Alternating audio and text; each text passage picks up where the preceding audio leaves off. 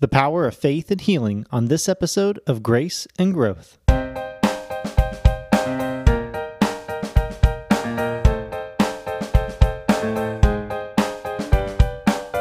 Welcome to the Grace and Growth Podcast, a ministry of First Baptist Church Shelbina that connects faith, community, and the Word of God. I'm your host, Pastor Caleb.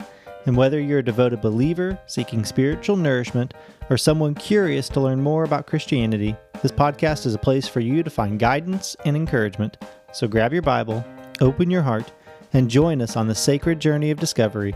Welcome to Grace and Growth, where we strive together to strengthen our faith one episode at a time.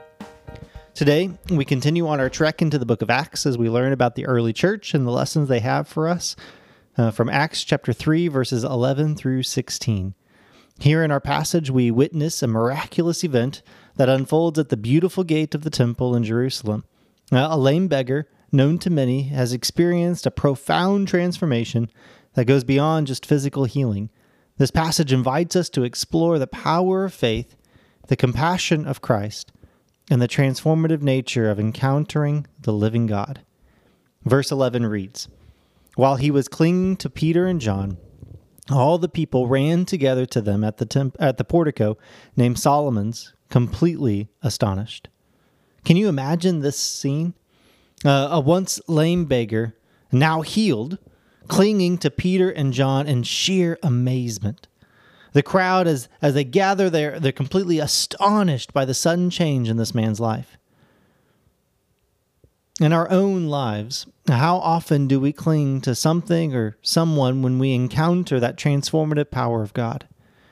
When His grace touches us, it's natural for us to hold on to that experience with our hearts.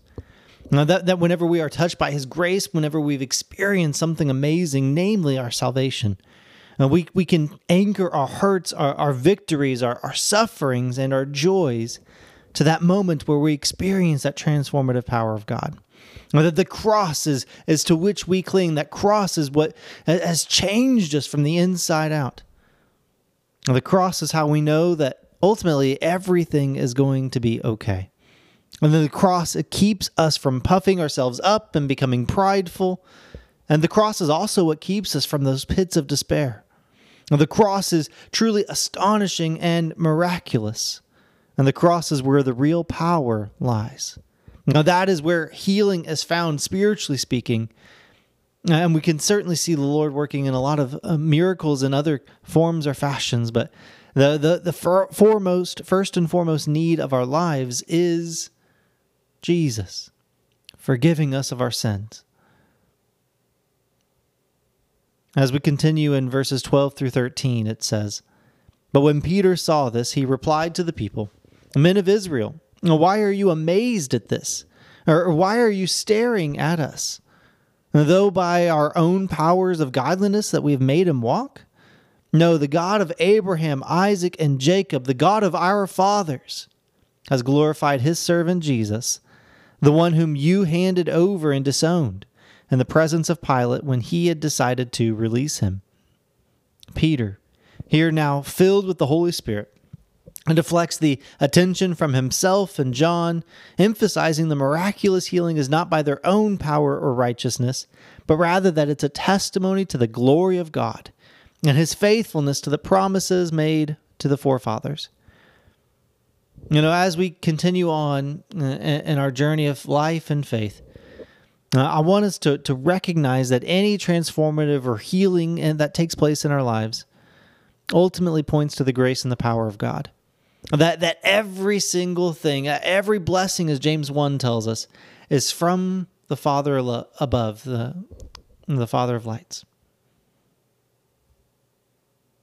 That everything comes from God that it's all about Jesus. It's all about the cross. That it's it's not about us. It's not about what we have done, what we have accomplished. Because every good thing that we have done, every ability that we have, has been a gift from God.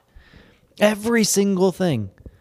Uh, and so, you know, whether it's your your work ethic that's got you to the point where you are, uh, your athletic ability, your intelligence, your, uh, your your common sense, even Everything that you have is a gift from the Lord that we can give him praise and glory for.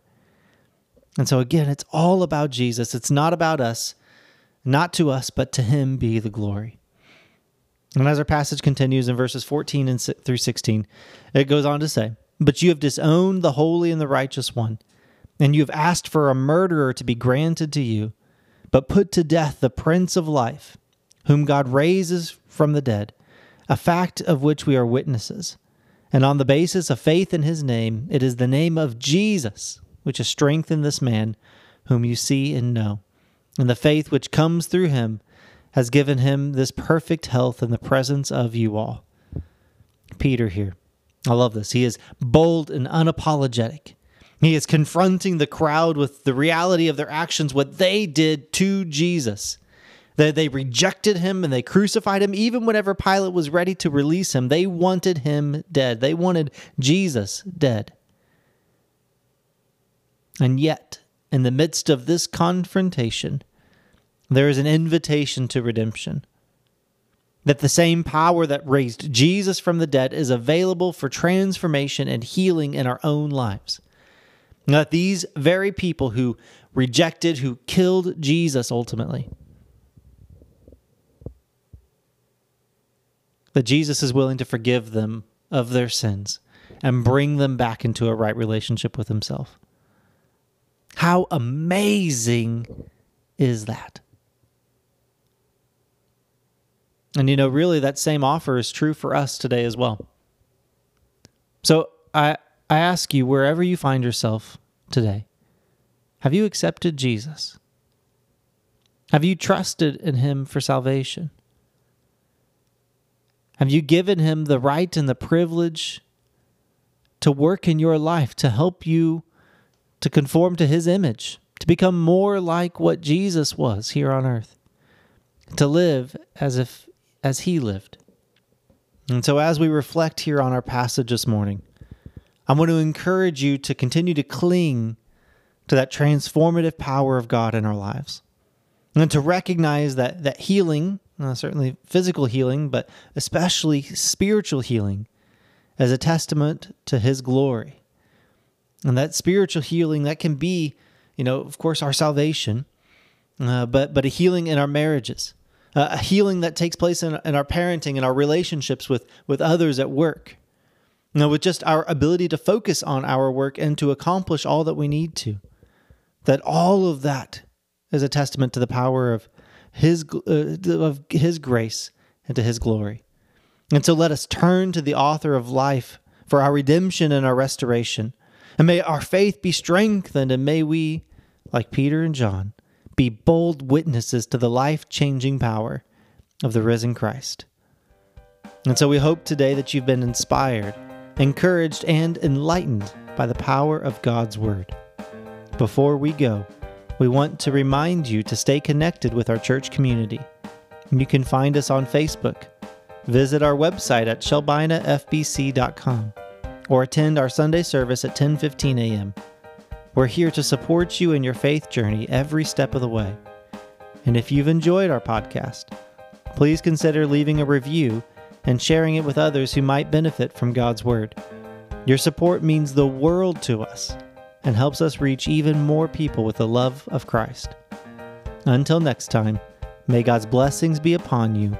May your faith continue to flourish. Goodbye, and remember that you are never alone on this journey of grace and growth.